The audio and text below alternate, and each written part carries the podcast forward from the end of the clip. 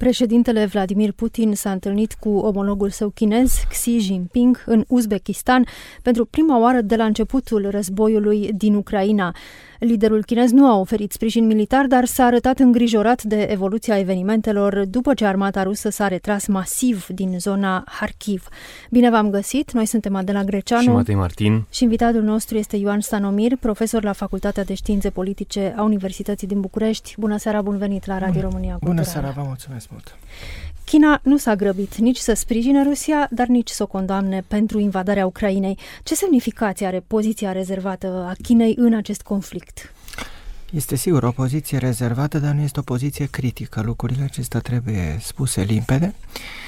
De la început, relația dintre aceste două dictaturi a fost una extrem de complexă, fiindcă, dincolo de aparențele de concordie, este limpede că Republica Populară Chineză are un obiectiv uh, fundamental pe termen lung, uh, înlăturarea Federației Ruse ca principal competitor al Statelor Unite.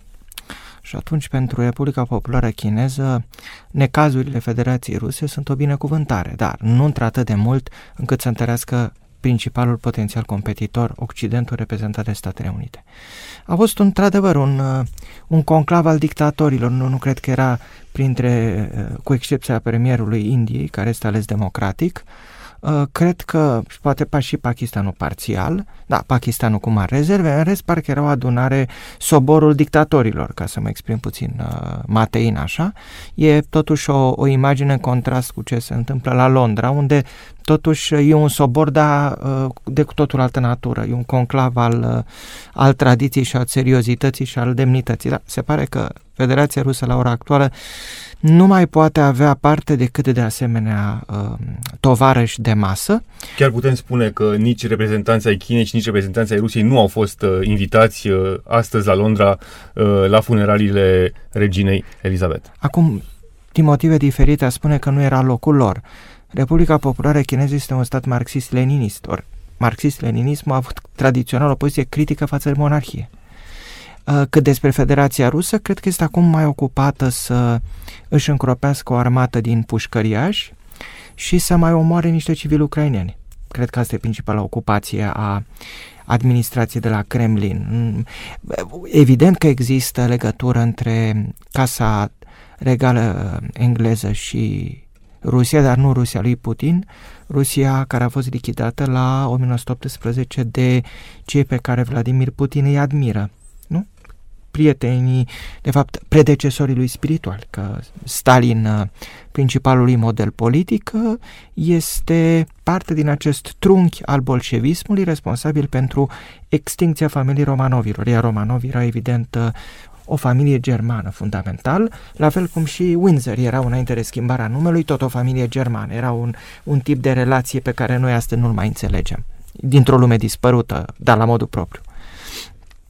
Bun, uh, Rusia este astăzi pe fondul războiului uh, nemilos uh, și nedrept din Ucraina, izolată de restul lumii, în orice caz izolată de tot ce înseamnă Occident și lumea liberă.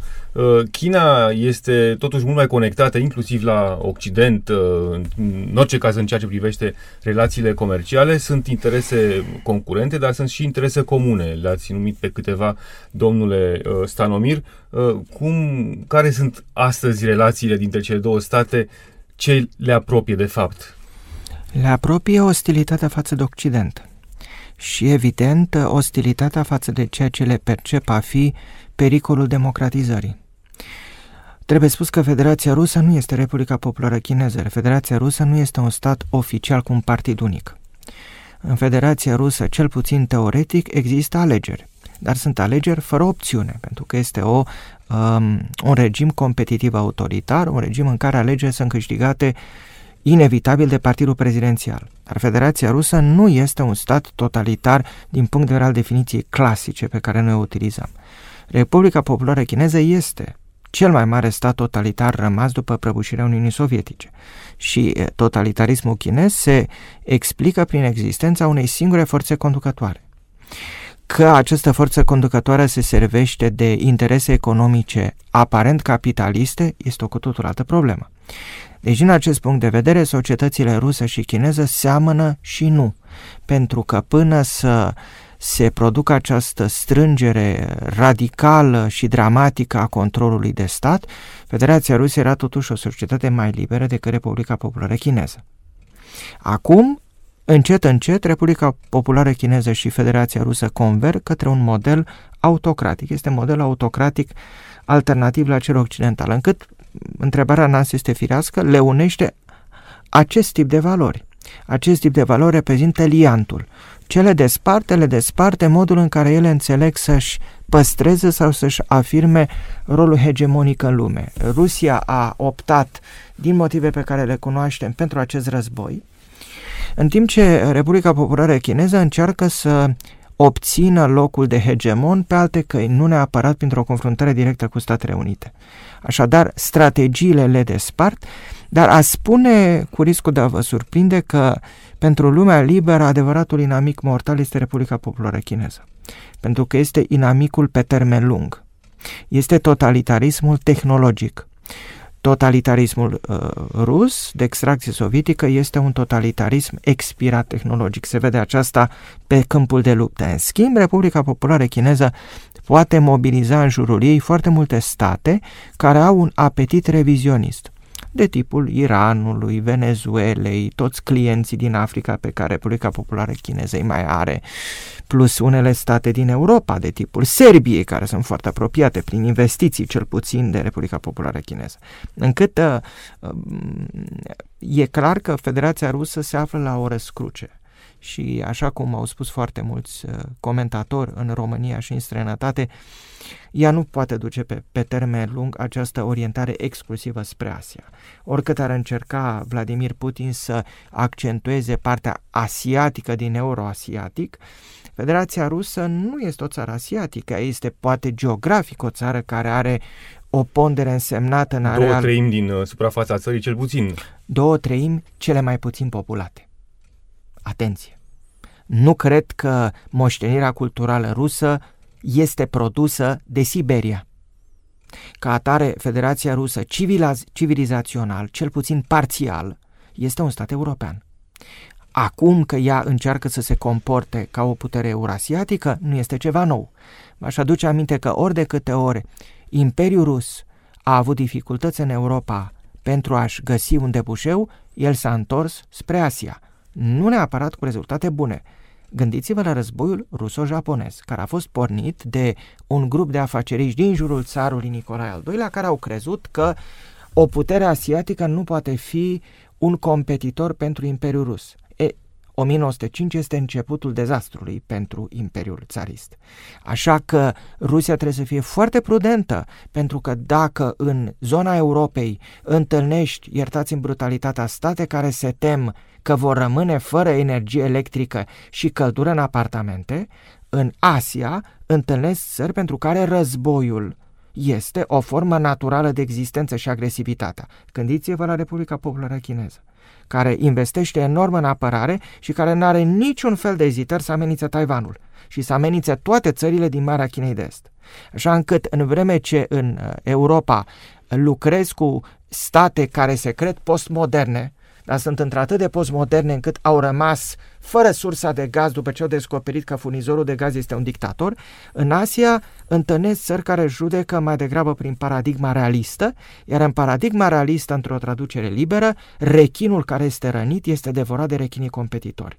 Ca atare, în oceanul în care Vladimir Putin a început să nuate, la primul semn de sângerare îl vor devora colegii lui dictatorii.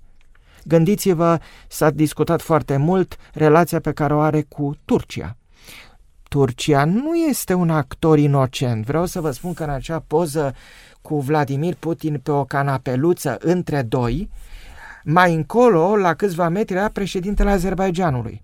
Ați observat, sper că între Azerbaijan și Armenia s-a repornit războiul. Toată lumea știe că e secretul lui Polișinel, că Turcia furnizează arme azerilor, iar azerii culmea au tras și în grănicerii ruși când i-au atacat pe armeni. Ca atare, la acest festin, s-ar putea ca principalul fel de mâncare să fie moștenirea Imperiului Rus. Vedeți, Rusia în momentul, ca și Uniunea Sovietică, în momentul în care se supraextinde, riscă să devină vulnerabilă. Și uită un lucru, pe europeni poți să-i șantajezi. Pe american nu. Evident, și de aici uh, furibunda lor diatribă, nici pe britanici nu poți, că și Hitler a încercat totuși. Adică e ciudat că acești oameni nu au o memorie istorică. Dacă nu a reușit Imperiul Japonez să-i sperie pe americani, n-a reușit Uniunea Sovietică să-i sperie pe americani, nu văd de ce i-ar speria Vladimir Putin. Pentru că e una să te duci între dictatorii din Asia Centrală și alta e să discuți cu state care au o altă capacitate de înțelegere a rolului lor istoric. Deci, vedeți, trebuie să fim foarte prudenți pentru că în momentul în care se va produce prima uh, vulnerabilitate, primul semn de vulnerabilitate a Rusiei va apărea, în acel moment aparenții aliați vor deveni competitori. Bun, până una alta, Vladimir Putin se uită cu admirație și poate și cu speranță către Beijing, în speranța unui ajutor militar, pe care Republica Populară Chineză nu e dispusă să-l Iranul ofere. i l-a oferit. Iranul i-a oferit, se pare, ajutor militar. Republica Populară Chineză e într-o situație mai delicată pentru că ea este prinsă și într-un joc economic foarte complicat cu principala forță care este partener Occidentul, pentru că Rusia se poate decupla. Republica Populară Chineză este mult mai greu să se decupleze de la economia globală, dar modul în care sancțiunile acționează reprezintă în același timp și un indicator al potențialului Occidentului de a izola economia. Deci, vedeți, e, eu, eu nu m-am numărat niciodată și n-am ascuns acest lucru printre admiratorii Beijingului. Cred că între Moscova și Beijing există o diferență de uh, tehnologie dar nu de viziune asupra omenirii și asupra umanității. Adică cei de la Beijing sunt mai bine echipați tehnologic, poate ceva mai prudenți, dar viziunea lor asupra viitorului omenirii este egală cu viziunea Rusiei. Adică pentru noi, oricare dintre aceste țări ar fi în poziția de, uh, domin, de putere dominantă, ar fi finalul, uh, finalul independenței noastre și finalul civilizației care noi aparținem. Asta cred că e limpede cu excepția uh, filoputiniștilor și a, a sinofililor. Nu? Numai numai printre ei. Bun, și mai există o speranță a lui Vladimir Putin legată de relația cu China și anume uh, vânzarea de da. gaze, exportul de gaze, care tehnologic nu se poate petrece peste noapte. Nu poate să înlocuiască Republica Populară Chineză, oricât și-ar dori Putin lucrul acesta, uh, exporturile efectuate Și nu va plăti în, în niciodată, nu va plăti niciodată cât plătea Occidentul, pentru că Vedeți, uh, complicitatea dintre Occidentul european și petrolul rus începe în vremea Uniunii Sovietice. Că aceste conducte au fost construite exact în momentul în care Statele Unite au avertizat că dependența energetică de Uniunea Sovietică este un pericol potențial. Veți spune, Statele Unite au o poziție diferită de Europa pentru că sunt și un mare producător. Da, dar Europa a avut decenii la rândul pentru a încerca să-și diversifice sursele de aprovizionare. Dar în momentul în care tu pornești de la premiza că Federația Rusă este un partener, iar oligarhii ruși sunt principalii tăi parteneri de a face bani murdari, în acel moment nu e nevoie să-ți diversifici sursele. Acum au fost obligați într-un fel de istorie, dar, repet, avertismentele americane sunt avertismente din anii 80. Nu uitați că principalul export de care Uniunea Sovietică se mai ținea în viață era exportul de hidrocarburi. Ca atare, nu este ceva nou. Uh, statul rus de astăzi, ca și statul sovietic, suferă de un imens handicap tehnologic. Asta îl separă de chinezi. Dar nu uitați că și chinezii, cum și-au construit potențialul tehnologic? Furând, furând patente, copiind. Asta este disputa cu Statele Unite. Și transferul de tehnologie, până la urmă asta este, asta înseamnă transfer de tehnologie, sunt uh, aparatele construite sub licență sau nu în China de către Occident uh, și care rămân cumva acolo, chinezii sigur, le studiază și le reproduc mult mai sigur, ieftin. este și spionajul tehnologic, este și piața forței de muncă ieftină, este și statul dictatorial, care nu are de-a face cu sindicatele. Nu există în statul muncitorilor și țărani, nu există sindicate libere. Stângiștii de la noi uită să spună asta în admirația lor față de China. În China, dacă înființați sindicate libere, ajungi în gulag. În vreme ce în putredul Occident poți să faci greve, te agăți, faci, uh, intri în dormitorul reginei, că am înțeles că unii uh, suporteri de la Celtic Glasgow l-au elogiat pe nebunul care a intrat în dormitorul reginei. Intră cineva în dormitorul unui dictator? Cred că asta e diferența dintre o societate liberă imperfectă, o societate totalitară perfectă, că totalitarismul este perfect, dar este tot perfecțiunea cavoului. Cui îi place să stea în cavou, stă în totalitarism. Cine este nemulțumit de viața lui, intră în libertate, unde există alegeri, există îndoiel, există anxietate. În totalitarism nu mai există anxietate, că Xi Jinping decide pentru toată lumea. Asta este regula. Bun, rămânem, ne întoarcem la izolarea Rusiei deocamdată uh, și până la urmă nu vorbeați mai devreme de exportul de gaze, un, uh, o sursă de venit foarte importantă pentru Federația uh, Rusă. Statul care a profitat cel mai mult de pe urma acestei, acestor importuri este astăzi și victima cea mai mare, Germania. E o culmea ironiei. Nu, este o, o consecință naturală a unei relații de adversitate și de complicitate care a durat tot secolul 20 și care este responsabilă pentru al doilea război mondial și pentru Holocaust. Că de fapt cele două lucruri sunt îmbrățișate. Nu uitați că Uh, Germania cancelarului Merkel nu face decât să meargă pe urmele altor germanii care, începând din perioada interbelică, au dezvoltat relații cu Uniunea Sovietică, relații care au însemnat foarte multe lucruri, inclusiv dezvoltarea ilegală a armatei germane, violând tratatele postbelice. Iar 23 august 1939 a fost încheiată între două state, Germania și Uniunea Sovietică. Iar după momentele războiului rece, când cei huliți astăzi, Statele Unite, i-au salvat și britanicii i-au salvat prin blocada, spărgând blocada Berlinului, Germania au găsit de cuvință să își uh, dezvolte economia prin sinergie cu Federația Rusă și această sinergie a mers până la cele mai înalte nivele posibile. Gândiți la cancelarul Gerhard Schröder. Fostul cancelar Gerhard Schröder, care era uh, membru în, uh, și președinte al da. Consiliului de Administrație al Vedeți, Transgaz. Gândiți-vă că în Germania de astăzi există umbra Germanii de Est. Și fără să fiu un specialist în inteligență, vreau să lansez o întrebare cu caracter retoric. Credeți că rețelele construite de Stasi și de KGB în Germania democrată au dispărut peste noapte în 1991? Sau nu cumva ele s-au topit și au reușit să penetreze politica germană. Vorbim totuși de situația în care penetrarea aparatului de stat vest-german în anii războiului rece a fost la un nivel inimaginabil. Și lucrul acesta începe să ridice întrebări pentru că este foarte straniu de ce un politician din fosta Germanie de Est capătă brusc o sensibilitate empatică în raport de Rusia. Nu, și aș mai adăuga un lucru. Ceea ce se întâmplă astăzi vine după anexarea Crimei. Vă mai amintiți ce reacții blânde a avut Occidentul față de anexarea Crimei și față de ofensiva din estul Ucrainei? Rezultatul este tragedia de astăzi. Cel puțin la nivelul declarațiilor, Angela Merkel a avut atunci reacții destul de dure. Da, Întârziate, dar dure. După care, tot dânsa s-a ocupat să justifice fiecare gest a Rusiei, pentru că, de fapt, atâta vreme cât tu te menții în sinergie cu Rusia, Rusia triumfă. Rusia are astăzi o problemă pentru că este ruptă de piața ei de desfacere. Și nu numai de piața ei de desfacere, este locul unde rușii care beneficiază de acest stat cleptocratic își petreceau timpul, prădau avuția Rusiei și se distrau în Occident. E greu totuși să, să-ți prazi propria ta țară și să te, te distrezi pe teritoriul Federației Ruse. Nu are farmec. E mult mai bine să îți duci avuția furată în orașe de tipul Londrei. Gândiți-vă că până să intervină războiul din Ucraina, Londra era o destinație favorită a oligarhilor ruși. Să ne întoarcem la întâlnirea Vladimir Putin-Xi Jinping. Cum ar trebui interpretată îngrijorarea Chinei cu privire la retragerea armatei ruse din uh, zona Harkiv? A apărut oare deja primul semn de slăbiciune pentru Putin în războiul pe care l-a declanșat în Ucraina?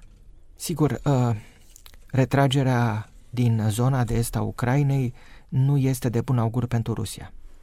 Nu este de bun augur pentru că întreaga strategie a Rusiei s-a întemeiat pe credința într-un război scurt.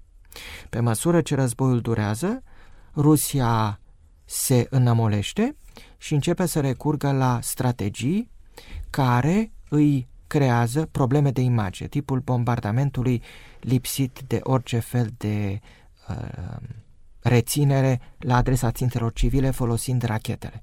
Rachete care au, cum foarte bine știți, din ce în ce mai mică precizie. Uh, e clar că ofensiva ucraineană nu este sfârșitul războiului, dar este un semn, pentru că Federația Rusă nu este invincibilă. Toată propaganda rusă din ultimii ani, de fapt de la invazia Georgiei încoace, a pornit de la premiza că noua armată rusă este o armată invincibilă și că în momentul în care ea va pune piciorul în Ucraina, Ucraina se va prăbuși ca un castel de cărți de joc. Pentru după toate aparențele, acest lucru nu s-a întâmplat. După întâlnirea celor doi lideri, guvernul chinez a promis sprijin puternic pentru interesele de bază ale Rusiei. La ce se referă oare? Este greu de... Vom vedea la ce se referă. Dacă sprijinul de bază înseamnă să le cumpere petrolul la prețuri mai mici ca în Occident, nu este un... Depinde, este foarte greu de spus în acest moment, pentru că aceste două țări nu au o cultură a transparenței instituționale și este greu să speculăm, dar ținând seama de um, apropierile și de divergențele între cele două puteri, putem să fim siguri de un, de un lucru. Republica Populară Chineză, dacă va vedea Rusia scufundându-se, o va ține deasupra apei, cât să nu se nece, dar nu își va risca propriei poziție pentru ea. Pentru că e o chestiune în modesta mea opinie, de pregătire pe termen lung. Dacă Rusia are imense probleme, întregul ei flanc asiatic este afectat și aș atrage atenția asupra altui fapt. Kaza, um, kazacii, kazahii mai corect spus, își caută un nou protector și se pare că și-au găsit atât uh, un debușeu pentru propriilor hidrocarburi, cât și un nou garant al securității lor teritoriale, care este China. Ori, vreau să vă, dacă vă uitați asta pe o hartă virtuală, veți observa că acest stat imens, care este Kazakhstanul, dacă basculează, poate să permită Republicii Populare Chineze un control colosal de important asupra Asiei Centrale. Nu mai vorbim de faptul că pe teritoriul Kazakhstanului se află inclusiv facilități de lansare, cosmodroame, etc., etc. Deci este un joc foarte riscant pe care Federația Rusă îl face, pentru că dacă acești dictatori din Asia Centrală vor simți că barca rusă ia apă, ei vor sări în barca autocrației concurente care este Republica Populară Chineză. Există vreo linie roșie pe care Occidentul uh, nu uh, vrea să fie trecută de către uh, Rusia sau de către China în, această, în aceste relații? Cred că, în primul rând, problema fundamentală este a atacului cu arme nucleare și a atacului în priv- uh, cu privire la terțe țări. Uh, atacurile în Ucraina nu vor trezi decât o reacție de solidarizare prin trimiterea de ajutoare militare. Întrebarea este cum te vei raporta dacă o țară terță, membră NATO, este bombardată de Rusia, atacând, cum se speculează, baze de aprovizionare, pentru că rușii nu vor argumenta că ei atacă Polonia sau România. Ei vor argumenta că atacă aprovizionarea armatei ucrainene. Și dacă se întâmplă ca aprovizionarea să fie la 40-50 de kilometri în spatele frontierei, te pomenești că asta poate să fie Polonia sau România. Cum se va reacționa? Este acesta sau nu un casus belli în condițiile tratatului de la Washington? Că despre arme nucleare acolo deja eu cred că este limpede că Vladimir Putin nu este în poziția de a declanșa un război nuclear decât dacă dorește să asiste la extinția propriei sale țări. Și acolo se poate pune întrebarea dacă nu se vor trezi reacții de supraviețuire din rândul propriului său cerc. Pentru că nu, nu este totuși un război convențional. Nu e un război pe care îl declanșezi și îl oprești. Un bombardament convențional e devastator, este teribil, dar după el refacerea este posibilă. O lovitură nucleară, chiar și limitată, este dincolo de impactul asupra vieților umane devastator, este irreversibilă în ceea ce privește consecințele. E o lovitură nucleară. Umanitatea nu a mai văzut așa ceva din 1945, când vă aduc aminte că acele lovituri nucleare au fost gândite pentru a pune capăt unui război și a salva inclusiv viețile japonezilor care refuzau să se predea.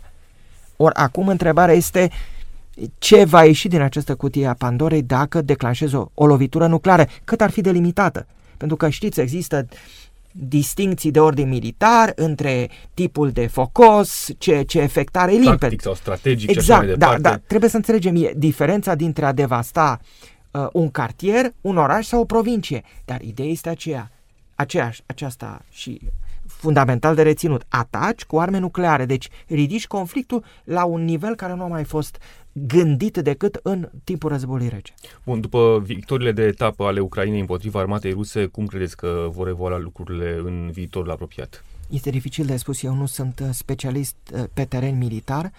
Ce pot spune din punct de vedere al unui civil este că Federația Rusă uh, dacă ține cu tot din adinsul să copreșească Ucraina numeric, va fi obligată să declare mobilizarea generală. Iar mobilizarea generală este un cu totul alt drum pentru că se trece de la cei cumpărați cu 1000, 2, 3000 de dolari pe lună pentru a fi trimiși la moarte cu cetățeni din Rusia europeană. Că de acolo va fi bazinul de recrutare, adică oamenii care astăzi trăiesc liniștiți în Moscova, Sankt Petersburg sau în, în alte orașe importante din uh, Rusia europeană vor fi trimiși la oaste. Cu ce, cum, cum vor fi instruiți și spre ce viitor. Vreau să vă aduc aminte că Rusia a intrat în colaps în timpul primului război mondial, tocmai în condițiile unei mobilizări copleșitoare, nesusținută de infrastructură și care nu a făcut decât să radicalizeze spiritele revoluționare. Cu alte cuvinte, țarul comandant și-a săpat groapa. Este foarte posibil ca acest comandant suprem să sape groapa imperiului său. Uh, fostul ministru de externe Andrei Marga spunea acum câteva zile că Ucraina nu se află în granițele ei uh, firești. Cum vedeți această declarație? Domnul Andrei Marga a cunoscut și drept calorifer din vremea guvernării sale la ICR, unde a reușit totul să distrugă în timp foarte scurt ceea ce clădise Horia Roman Patapievici, ca transilvanean ar putea să-și pună întrebarea România este cumva în granițele ei firești? Hai să-l întrebăm pe Victor Orban. Este România în granițele ei firești? Să-l întrebăm pe Victor Orban, este Slovacia în granițele ei firești? Că poate aflăm un răspuns surprinzător. Poate că Victor Orban, care gândește la fel ca Andrei Marga, răspunde că atât România cât și Slovacia nu sunt în granițele ei firești. Și că în momentul în care te joci de a demiurgul cu granițele, s-ar putea ca și vecinii tăi să capete un apetit.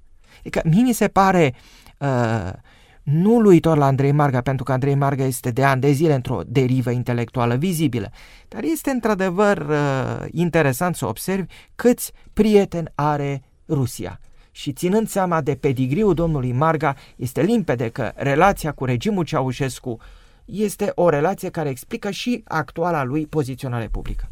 Ioan Stanomir, vă mulțumim tare mult pentru discuție. Noi suntem Adela Greceanu. Și Matei Martin. Ne găsiți și pe platformele de podcast. Abonați-vă la timpul prezent pe Apple Podcasts, Google Podcasts și Spotify. Cu bine, pe curând!